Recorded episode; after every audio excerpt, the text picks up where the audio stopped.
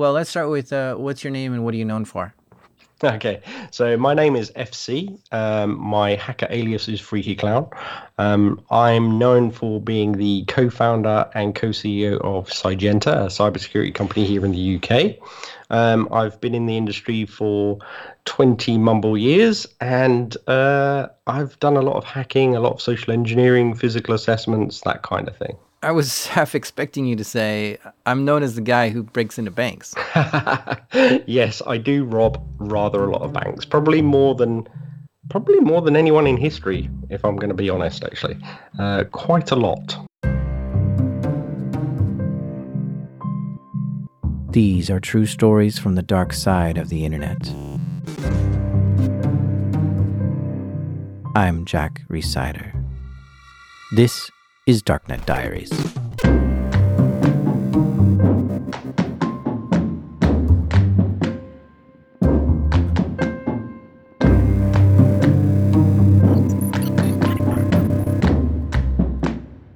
As you heard, today we're going to hear a story from FC. That's his name, FC. But over time, he's taken on the name Freaky Clown as well. Now, FC, or Freaky Clown, grew up in England. He sort of raised himself. His family just wasn't around. You could say it was dysfunctional. Grew up in an, a, an area which didn't even have a, a village name, right? It was in between two villages. It was two miles either way before you got to anywhere. Um, computers were my only communication with anyone that had any real sense. You know, my, my parents were around, but not talking to me. Um, you know, it, computers became my life. They were the only thing I knew and the only thing I interacted with for many years. Um, so it, it became a passion. It's a part of me, and I can't I can't ever imagine my life without computers because of that. He borrowed computers from friends at first, and then saved up enough to get his own. He had the opportunity to go to college, so he went. At first studying auto mechanics, and then he got into science. But along the way, he realized he was really good at computers and sort of shifted to an IT job in his early 20s. I was working as a sysadmin at the time, um, doing some security stuff as well, because um, they always cross over. Um, when the company that I was working for the, the, was going under, um, the guy had made the guy who ran it was a terrible person in in general actually but he was terrible at running a company um, and so when he started to sort of go downhill he kind of went off the rails a bit and he started blaming everyone else for it. Uh, this didn't make sense to FC. But the owner was blaming a bunch of different people for things that they did, which was why the company was going out of business.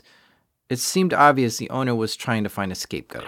So he accused me of wiping a PC um, of data um, that he had loaned to uh, an employee who had given it back. And so he actually called the police on me and said, he has done all this stuff and he's hacked all this stuff and wiped all this stuff.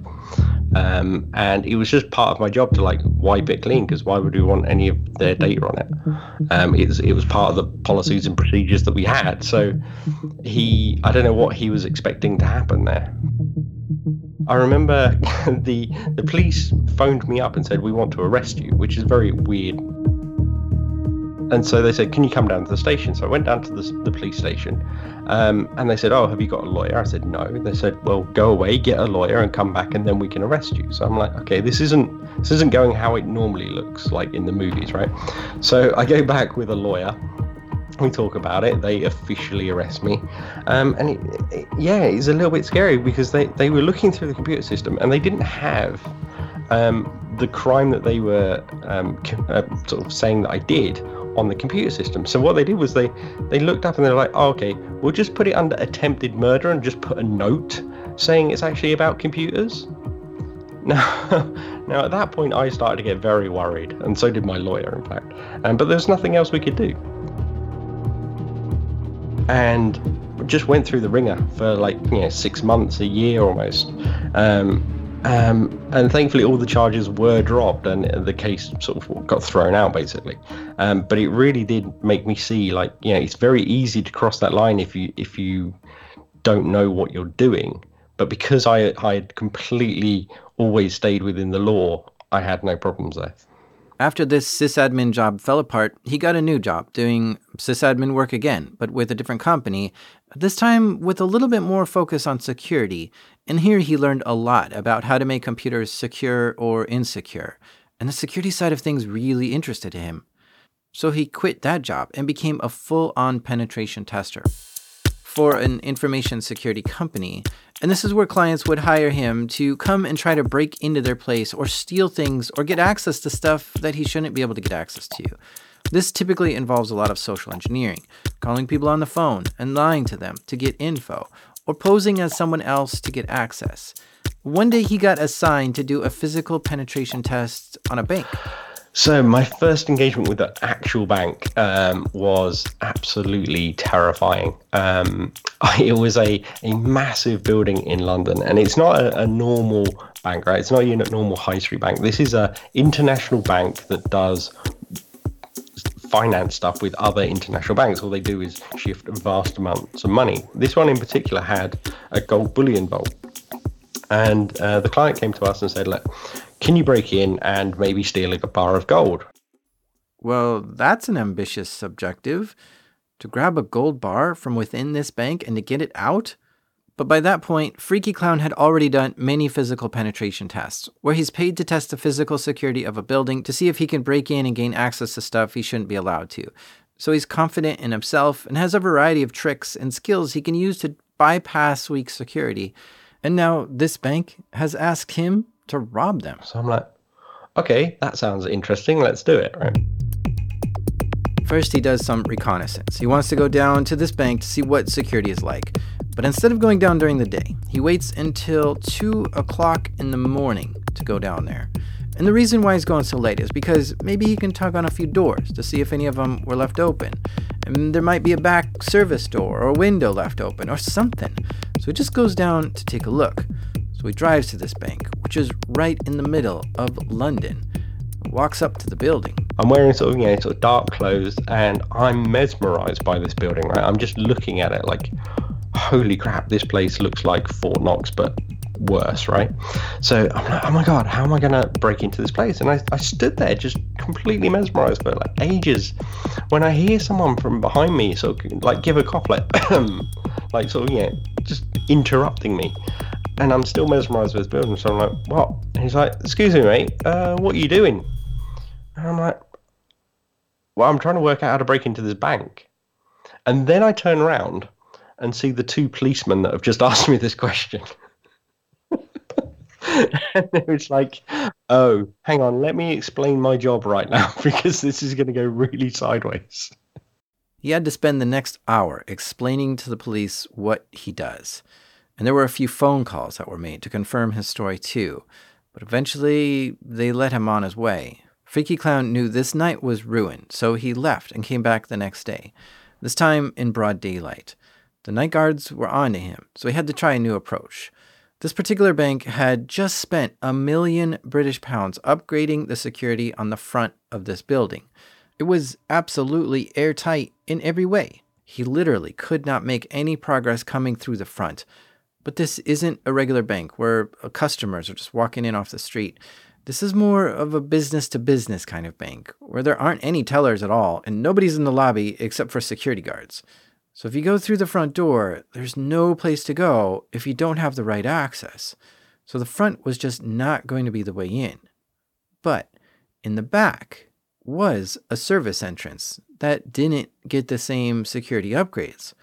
FC figured out a way around back, and you got past some restricted areas and into the building.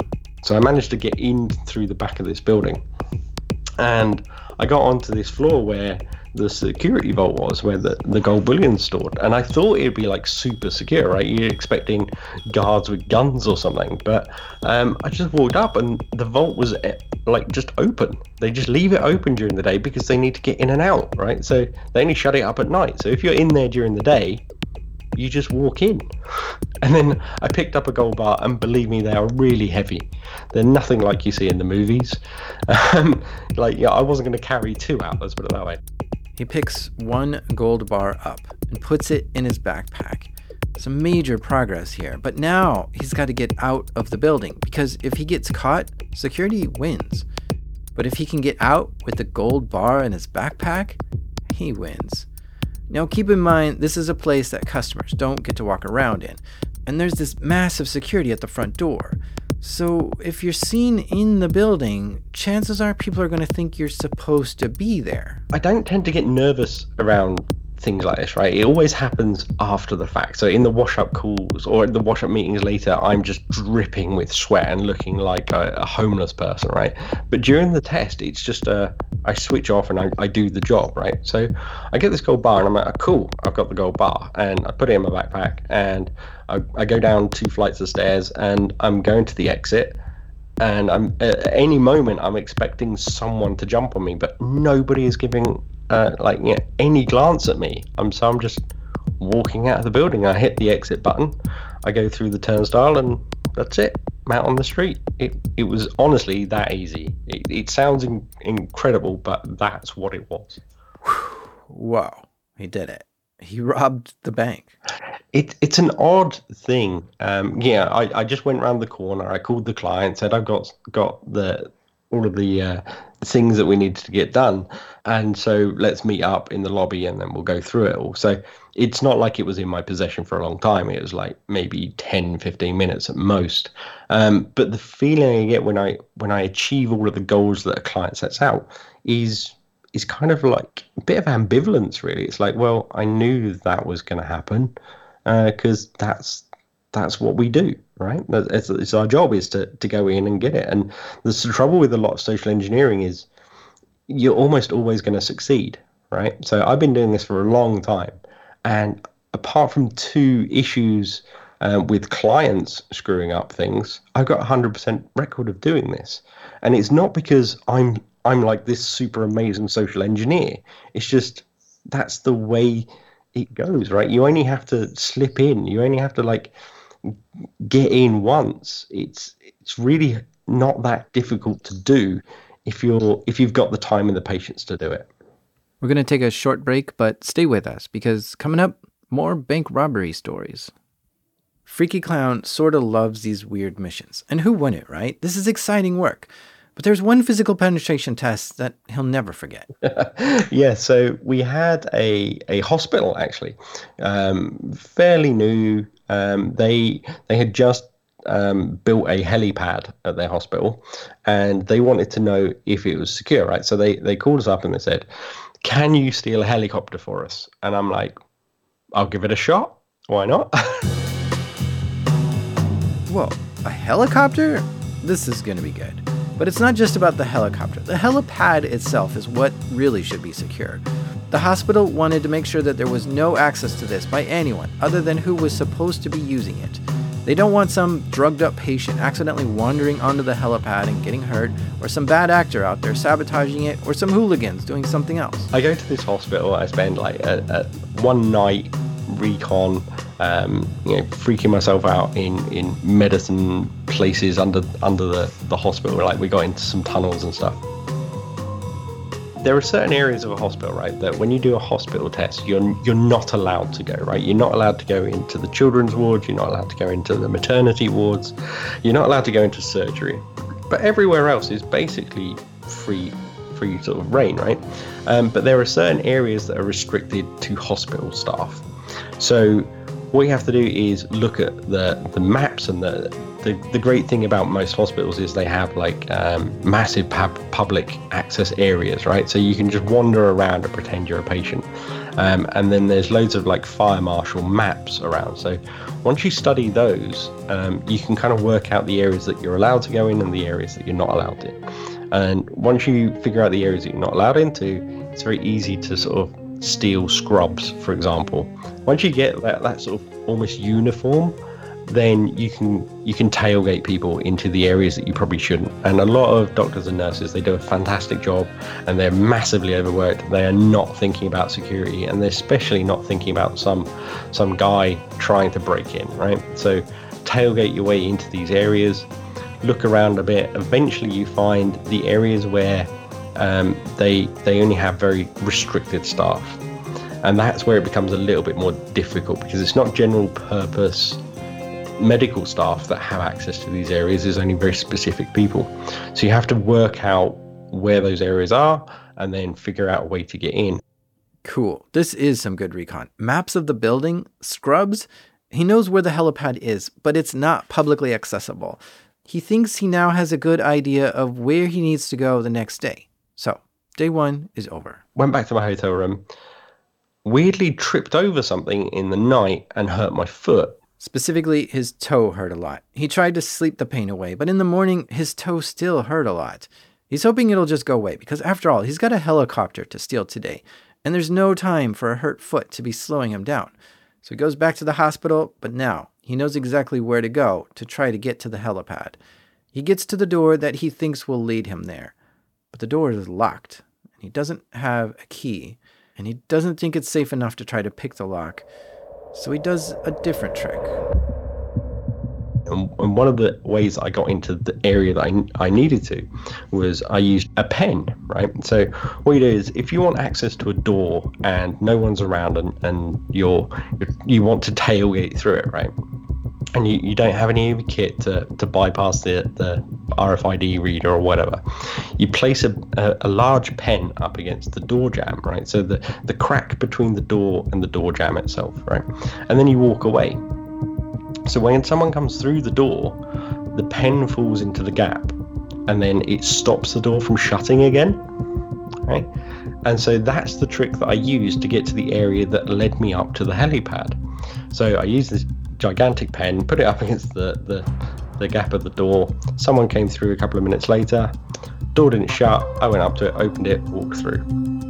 So it's a really nice, simple trick, right?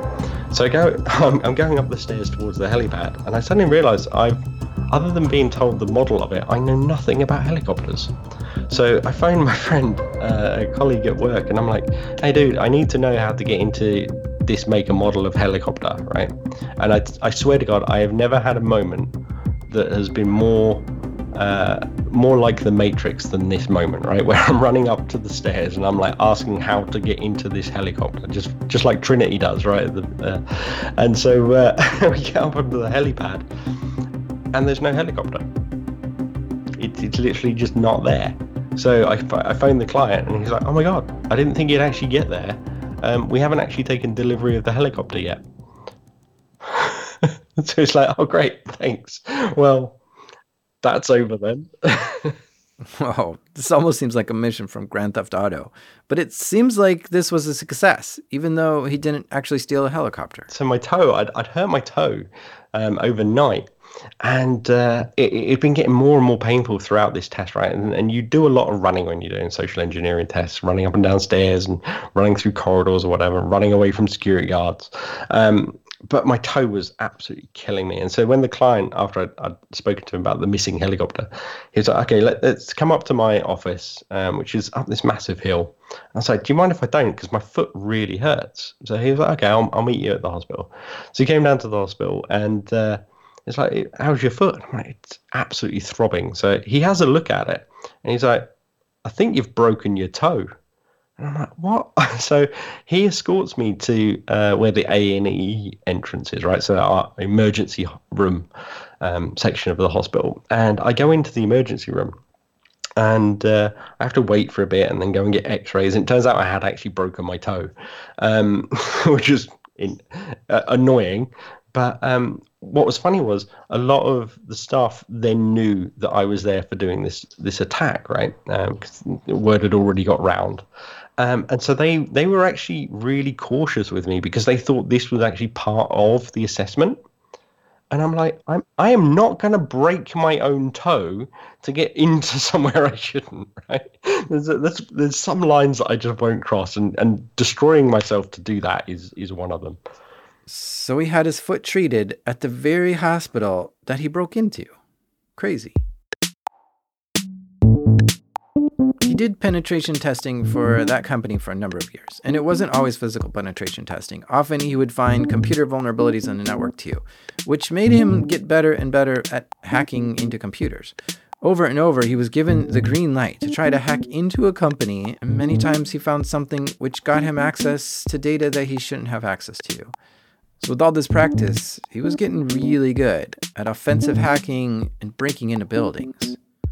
After a while, he was able to get a job at Raytheon, which is a research and manufacturing company that develops technologies like uh, aircraft engines, avionics, yeah, cybersecurity software too. Based out of the US, but they have a, a UK contingent over here. FC joined their team. His job was head of offensive cyber research.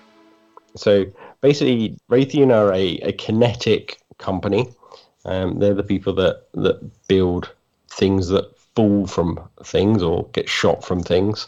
Um, and they have a offensive cyber capability, as do many other defense firms. He wasn't willing to go into any details about what he did at Raytheon as head of offensive cyber research, but just judging by that name alone, offensive cyber research, it seems like Raytheon is possibly building cyber weapons, like maybe a vulnerability or some software to attack an enemy with. Let's not forget, they also make missiles and other kinetic weapons for the US government and other governments. And let's also keep in mind that places like NSA and US Cyber Command carry out cyber attacks all the time. So, yeah, I guess there is a market for this, and I guess it makes sense that Raytheon might be building cyber weapons too. At the very least, I can imagine Raytheon is pretty well equipped to build software to exploit airplane systems, right? since aviation is one of their specialties. They're very entwined, obviously, with governments all around the world, like foreign and domestic ones, right? Um, so that's very much part of my life. Hmm. I think I see where this is going. I'm just now connecting the dots here. FC was doing offensive cyber research at Raytheon.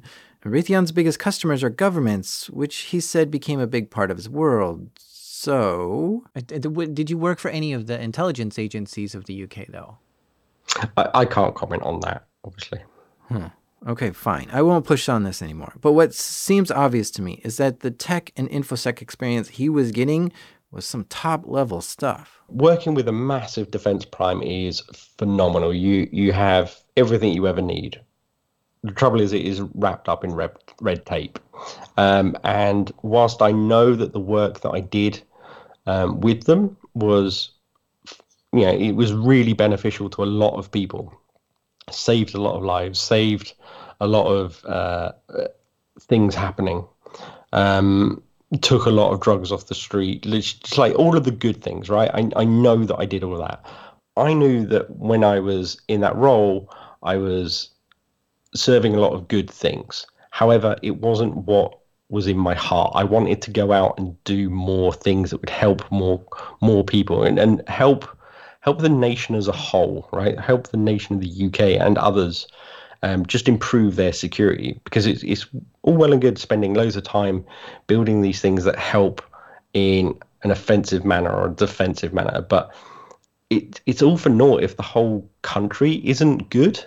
So he quit his job at Raytheon. Him and his wife started a new company called Cygenta, which is a cybersecurity company. So we, we, we built this this uh, phenomenal company. It's global, um, and we do a ton of outreach. Right. So this is the big thing for me is it really reaches back into my childhood. I had no one there to guide me, no one to tell me what was a good thing to be doing, no one to sort of give me that moral compass. I had to find that myself, and so we see, we just released stats today actually, we have seen over 6,000 children face to face this year alone. Actually, we recorded this last year, so those are 2019 stats.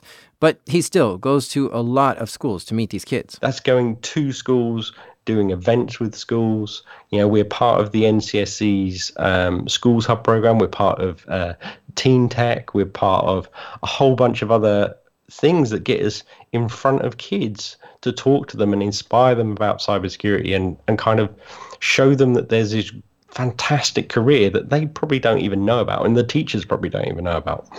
I like this because teenagers committing computer crimes is a big problem that not many people are willing to try to tackle.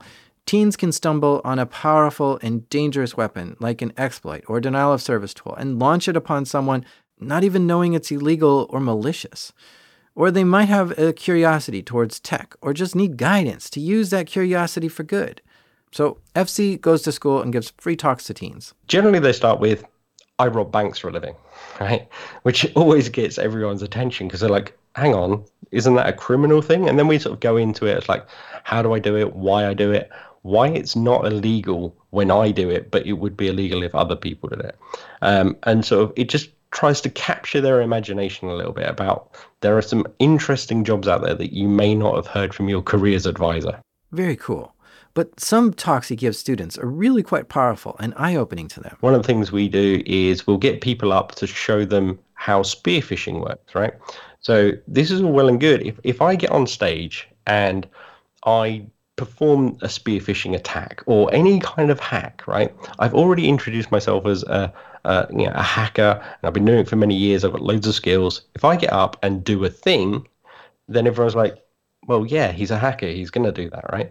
But if we get someone up from the audience and we talk them through how to do the procedures, even if it's something simple like a spear phishing attack, right, using the SE toolkit, then then it becomes really more impactful for them and for the audience because the audience is like, oh my god, like this person who has never done this before is able to put in all of these commands and then take over this network like really easily in like 20 minutes how easy is it for someone with actual skills? So it becomes a lot more impactful when you see someone who doesn't have those skills originally, and it doesn't take a lot to really show someone how how easy it is to do. Mm. I mean, I'm, i bet some of my audience is wondering, wait, aren't you teaching some of the bad kids to do bad well, things?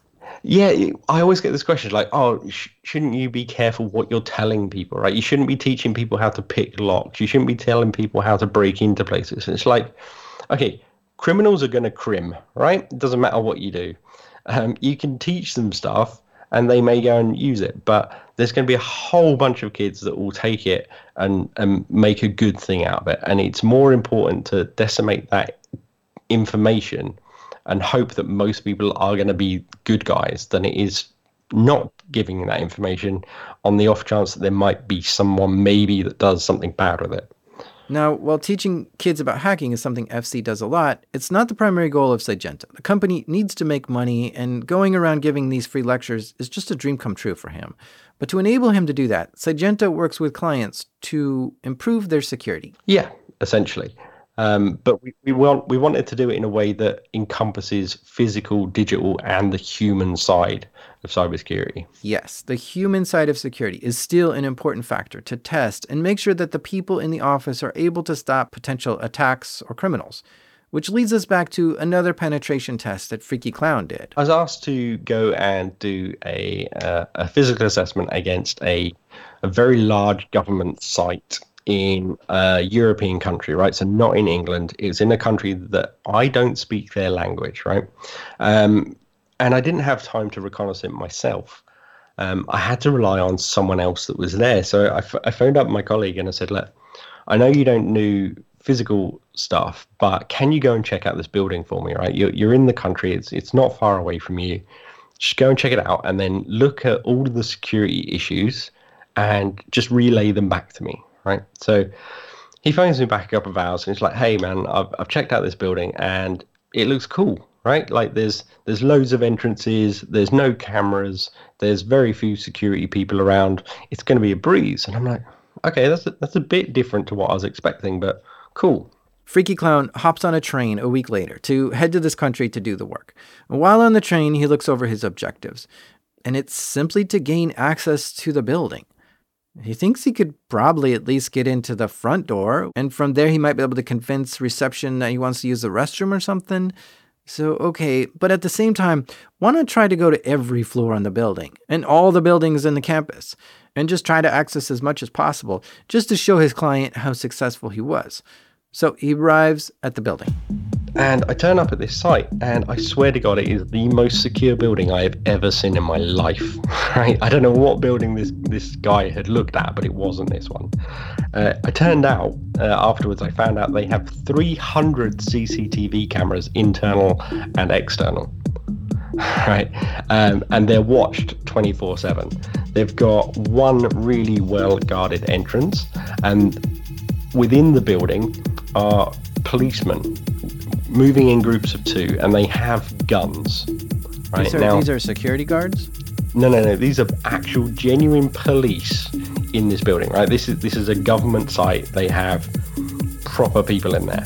It's not just like flyboy third-party security group. It's it's like genuine people. Okay, this does sound hard. FC doesn't speak the language, so his social engineering tricks just don't work here because of the language barrier. He can't even read what any of the signs say on the building. So, he takes a closer look at the front door to assess the situation. Can't walk through the front door. They've got um, a revolving door um, with RFID. So, you need an RFID card just to walk into the front door. And yeah, while it's possible to clone one of these badges and get through the front door, the security measures didn't stop there. Once you get into the door, it's all made of glass, so you can see this. There's reception to your right. There's two reception staff. There's four security guards. Then there's uh, further um, security gates, like you know the tiny little sliding glass ones. Um, so I'm not going to be able to jump over them. I'm not going to be able to distract one of the or both of the security staff. There's only me on site, so I can't use any distraction mechanisms. Um, so that's going to be really difficult. So, front door is out, it's just too heavily guarded. He walks around the back of the building to see what else is there. Back door, side door, all of the side doors are, are shut. They're all one one way exits. You know, that everyone has to go through this thing. They've got a a loading bay, but that's pretty well covered with cameras. So it was like, can I get into the building? So at this point, I'm thinking, no, I literally can't. There's no way I'm getting into this building whatsoever.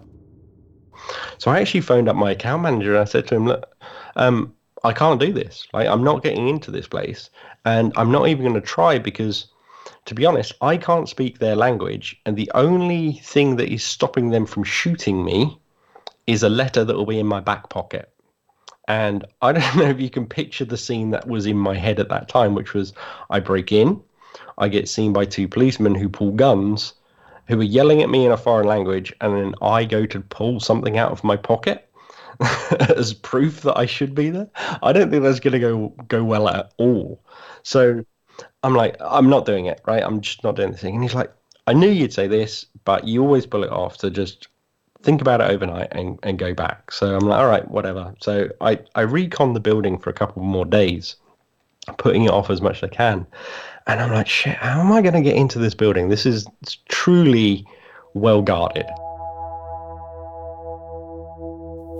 FC kept going back to the building to look around at different times of day, trying to figure out if there's any weaknesses at all in this building so that he can get in. And he notices something at the loading bay where the trucks pull up for deliveries.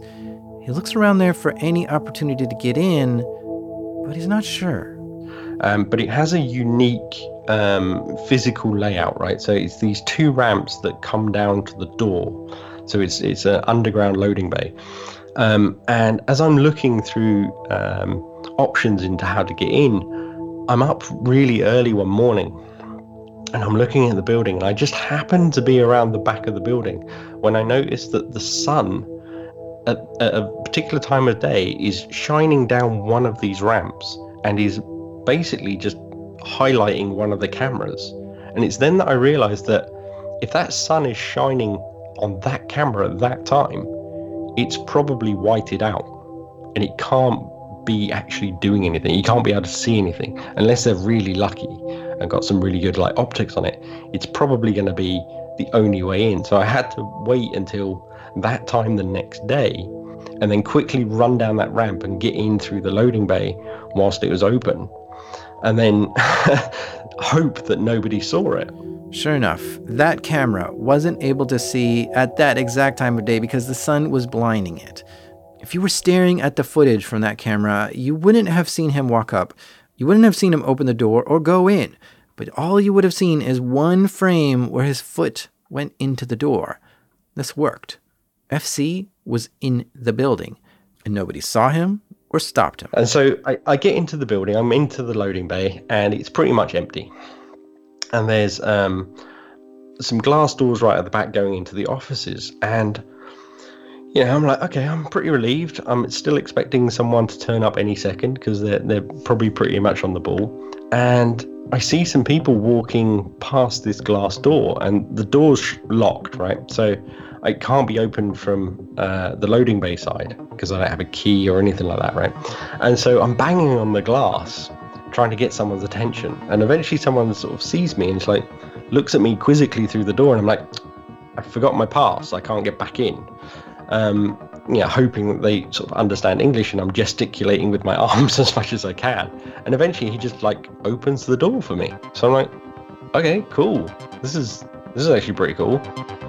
I walk into the into the main office area and I walk about, I don't know, 20, 30 feet to my left and I take a right and standing in front of me are two of these security guards, right? and all I can fixate on is their handguns. And they're looking at me and then they sort of just say hello. And I just sort of nod at them and wave thinking this is never going to work. Like this is going to last like two seconds and I'm arrested. And they just just nodded at me and walked off. And I was like, oh my god, like have I just got away with that? Is is that how easy this is going to be today?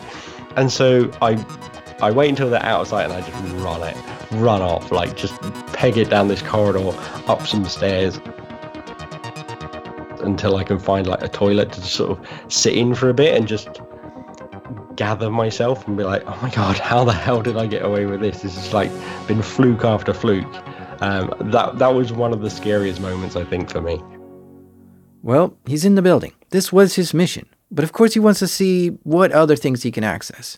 So after he calms down in the bathroom for a minute, he comes out and carries on walking down the halls, looking for any interesting rooms to pop into. This government building had um, a really nice sort of auditorium for hosting other governments, and they had a lot of translation booths, etc.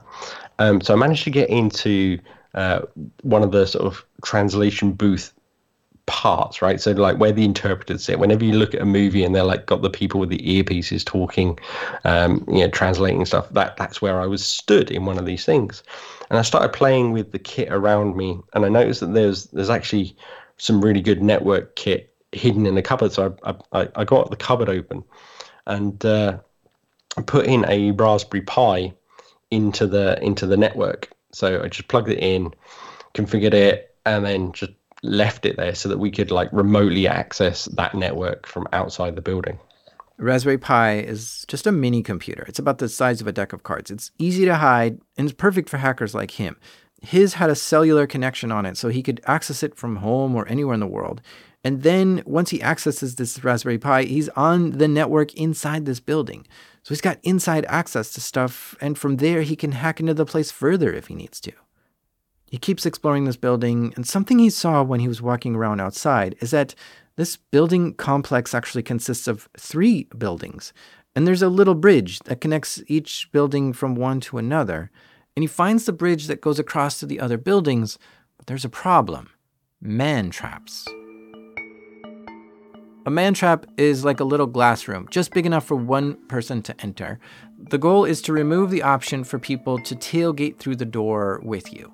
One person enters, the door closes behind them, trapping them in there, and they have to show their ID. And that might be a badge, or a fingerprint, or an eye scan, which proves their identity, and the opposite door opens, allowing them through. Many also check the weight to make sure you aren't carrying anything big through, or that two people aren't coming through together. Now, I probably would have looked at this and said, forget it, it's impossible to get through that, and go somewhere else. But FC thinks of this differently. Yeah, but th- this is the point, right? So, um, my my job is not to get in and do the thing, right? Like whatever the goal is, whatever the client wants me to do, that's not really my job. My job is to push the boundaries until I get caught. So he's determined to get across this bridge into that other building. But in order to do that, he would first have to go through one man trap just to get onto the bridge and then once he's across the bridge, he has to go through another man trap to get into the next building. And so I had to basically tailgate through those. And that, that becomes a little bit more awkward because if you're in a man trap, you generally don't have a lot of room. So I waited until I found someone that, that kind of looked a bit nervous anyway, right? You, you know, sort of the, the milquetoast type person where they're just not very confident, and you know that they're not going to answer you back or anything like that if you if you get argumentative with them. So I saw this one guy he must have been mid 20s, something like that, quite young. Looked nervous as hell, maybe his first week or whatever. And he goes into the, the man trap, and I literally just run straight into him. Slam straight into him, and we're like, oh my god, sorry, mate, I didn't see you there. I was trying to get through the man trap door. So we're now face to face, like almost cheek to cheek in this little man trap as, as it's like revolving round.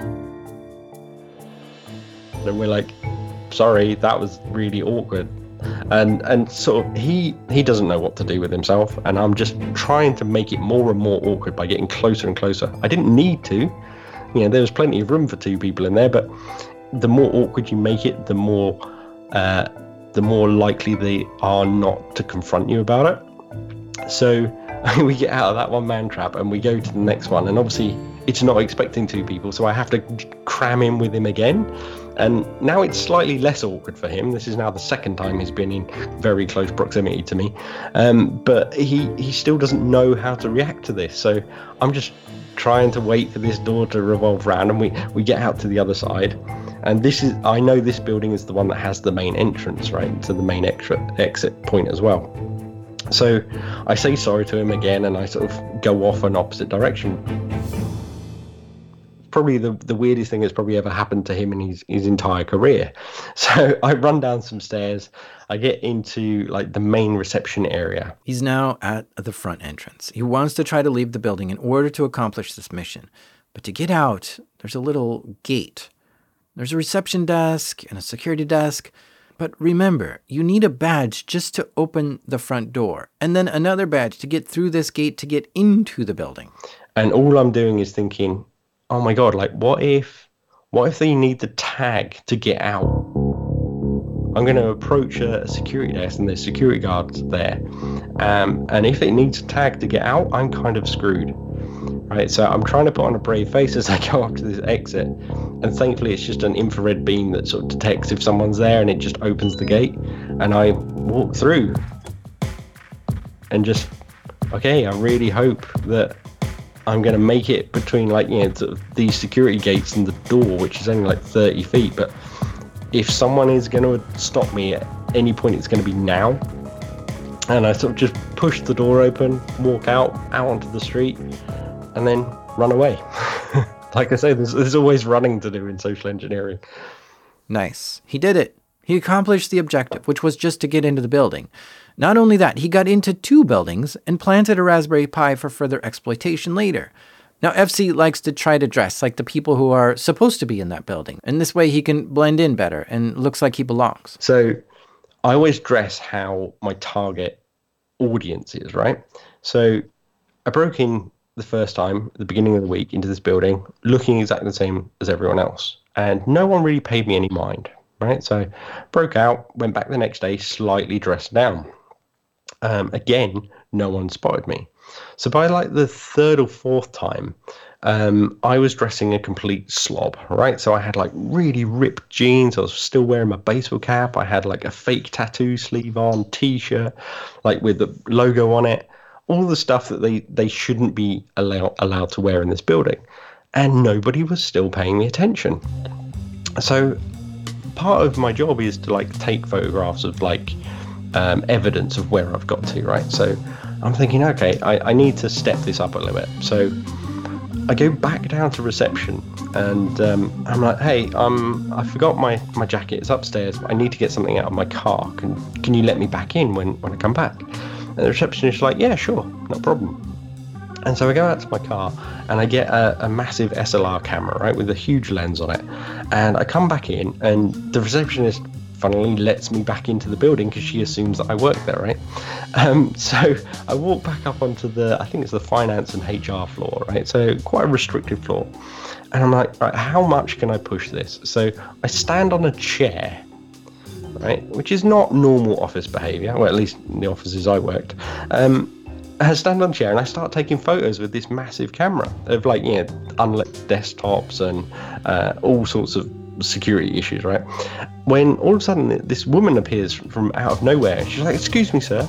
Like, "Oh, great! Someone's finally spotted me and is going to ask what the hell I'm doing there, right?" And she's like, "Excuse me, sir. Um, are we going to be in a magazine?" And I'm like, kind of. Uh, let me just carry on taking some photos. It, it's bizarre what you can get away with. By the time the assessment was over, Freakyclown had gained access to all three buildings and had poked around on every floor of each of them. While the front door and exterior looked impenetrable, he still found numerous ways in, which allowed him to build a report for his client, who was happy to see all the ways they can improve security. Obviously, they had taken this very seriously, so they wanted to make it better. Over time, FC has done many more penetration tests and physical assessments, and one thing he keeps getting jobs doing is breaking into banks. So at one point, I was um, breaking into eight high street banks a week. Right, this is how many I was doing at one point. Um, so we working down the country to all these banks, and one of the area managers didn't understand the test or the point of the test, and he thought we were there to sort of really show him up. So what he did was he called all of his uh, branches and told them that we were coming in which is a big no-no, right? So I rock up to this uh, this high street bank, and I'm sort of ushered to one side, which is a bit odd for the story that I've given them, right?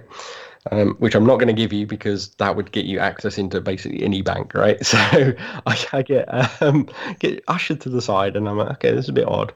Like ten minutes go past, twenty minutes go past, and I'm like, oh man, this is this is not going right. And all of a sudden, blue flashing lights appear everywhere. Armed response come into the bank, and it's like, oh mate, what have you done? Um, so I had to explain to them what my role was and what my job was, and I was there really trying to rob the bank, but not really as a criminal, um, which is a, always an interesting conversation to have with police. Now, when a social engineer gets caught, typically they try to figure out a way out of the situation, to lie or make up a story just to get out of it. But since the actual police were involved, he knew he had to come clean with why he was there. So there's a couple of fails in this. Was one the client telling telling the branch that I was coming, but two the branch massively panicked. There's a whole set of policies and procedures that they should go through if they think they're under attack like this. Uh, what they did was they circumvented most of them and went straight to calling the police. Now, the interesting thing there is if it, you know they, they were charged with uh, wasting police time, and you can only have about three to five of those per year before you get blacklisted. So if if they had any more of those, then they're not going to get armed response that quickly, right? Because it's just going to be the police will be like, well, they're wasting our time. It's it's a ridiculous rule, but it does happen. Um, so they they really messed up with that one really badly. But the interesting thing there is. Um, I, I obviously have a letter explaining who I am and what I'm there to do, and I have authorization, etc. But um, you know, th- this was one of the very few times I've ever had to produce it. But the thing is, I'm always carrying two. And the second one is actually a fake.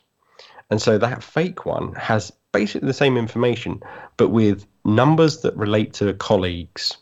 Right. So when the branch manager phoned it up, they were actually phoning a friend of mine and he said, no, no, no, he should definitely be there because we're testing that procedure as well. Like, are they doing everything that's written on the letter, which says, phone them using your internal phone system? Don't use the numbers that are here. And if they're not following that, then that's another fail for them. Yeah, when the police are involved, you just don't want to play games with them. So he had to come clean on everything. And they called all the people who he said gave him permission to do this. And they found that everything was legit, so they let him go. But Freakyclown doesn't always go on site to rob banks. Sometimes he can just rob them through the internet. Getting into banks over the internet is probably even easier than physical assessments, right? Because you can you can hit anywhere on their on their environment to get in, right? There's there's always loads of little flaws that you can take uh, advantage of. Whereas like what are some of those flaws? So a, a lot of cross-site scripting, a lot of SQL injection, um, you know, bad uh, bad configurations of network defenses, um, using some interesting techniques where you kind of blend a bit of the physical and the digital side. So sometimes what we've done in the past is created a physical device um, break into the bank itself, implant that physical device, and then then use that to gain access in. And and this really comes back to the, the whole core of Cygenta, right? It's, it's like if you don't have physical sorted, then it doesn't really matter how good your defenses are digitally because we'll just use the physical bit to get past all of that. Um, so yeah, there, there's a, a ton of techniques that you know a lot of pen testers use to, for getting into sites, but because it's a, a bank, it doesn't make it any better. To be honest, um, you know, th- there's generally a little bit more lax in some areas because of they're so huge they can't always update everything that they need to do. While he's hacking banks networks over the internet, he's sometimes able to fill his bank account with money. Yes.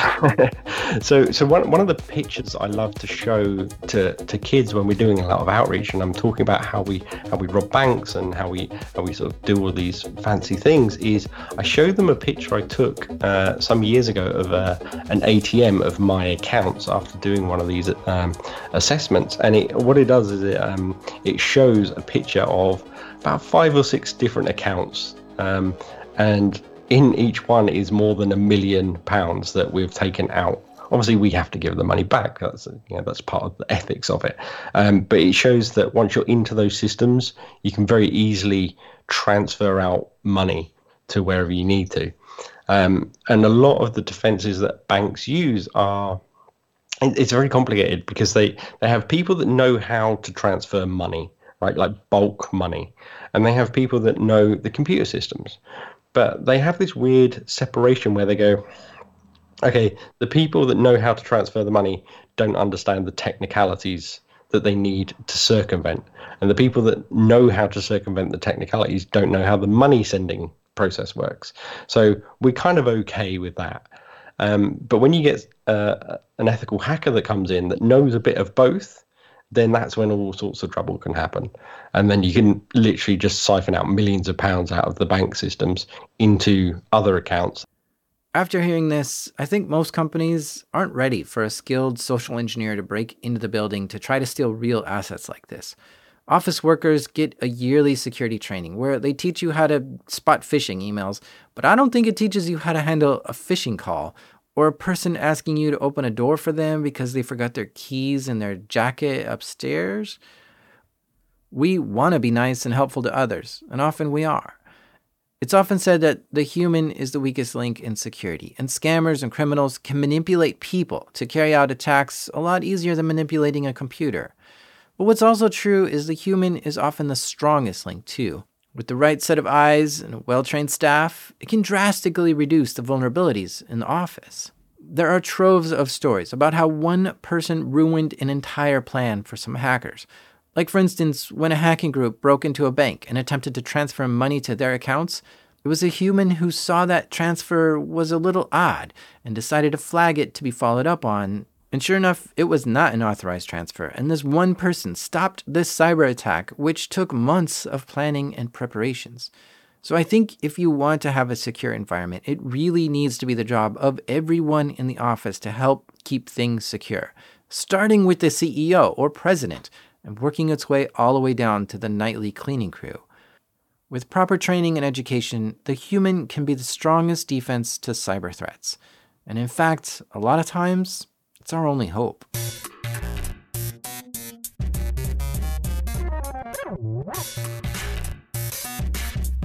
Thanks so much to FC, Freakyclown, for coming on the show and telling us your stories. This show is made by me, the Hash Smasher, Jack Rhysider. Sound design was done by the curator, Andrew Meriwether. Editing help this episode by the devilish Damien. And our theme music is by the Space Senpai, Breakmaster Cylinder.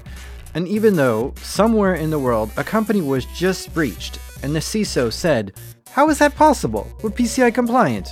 This is Darknet Diaries.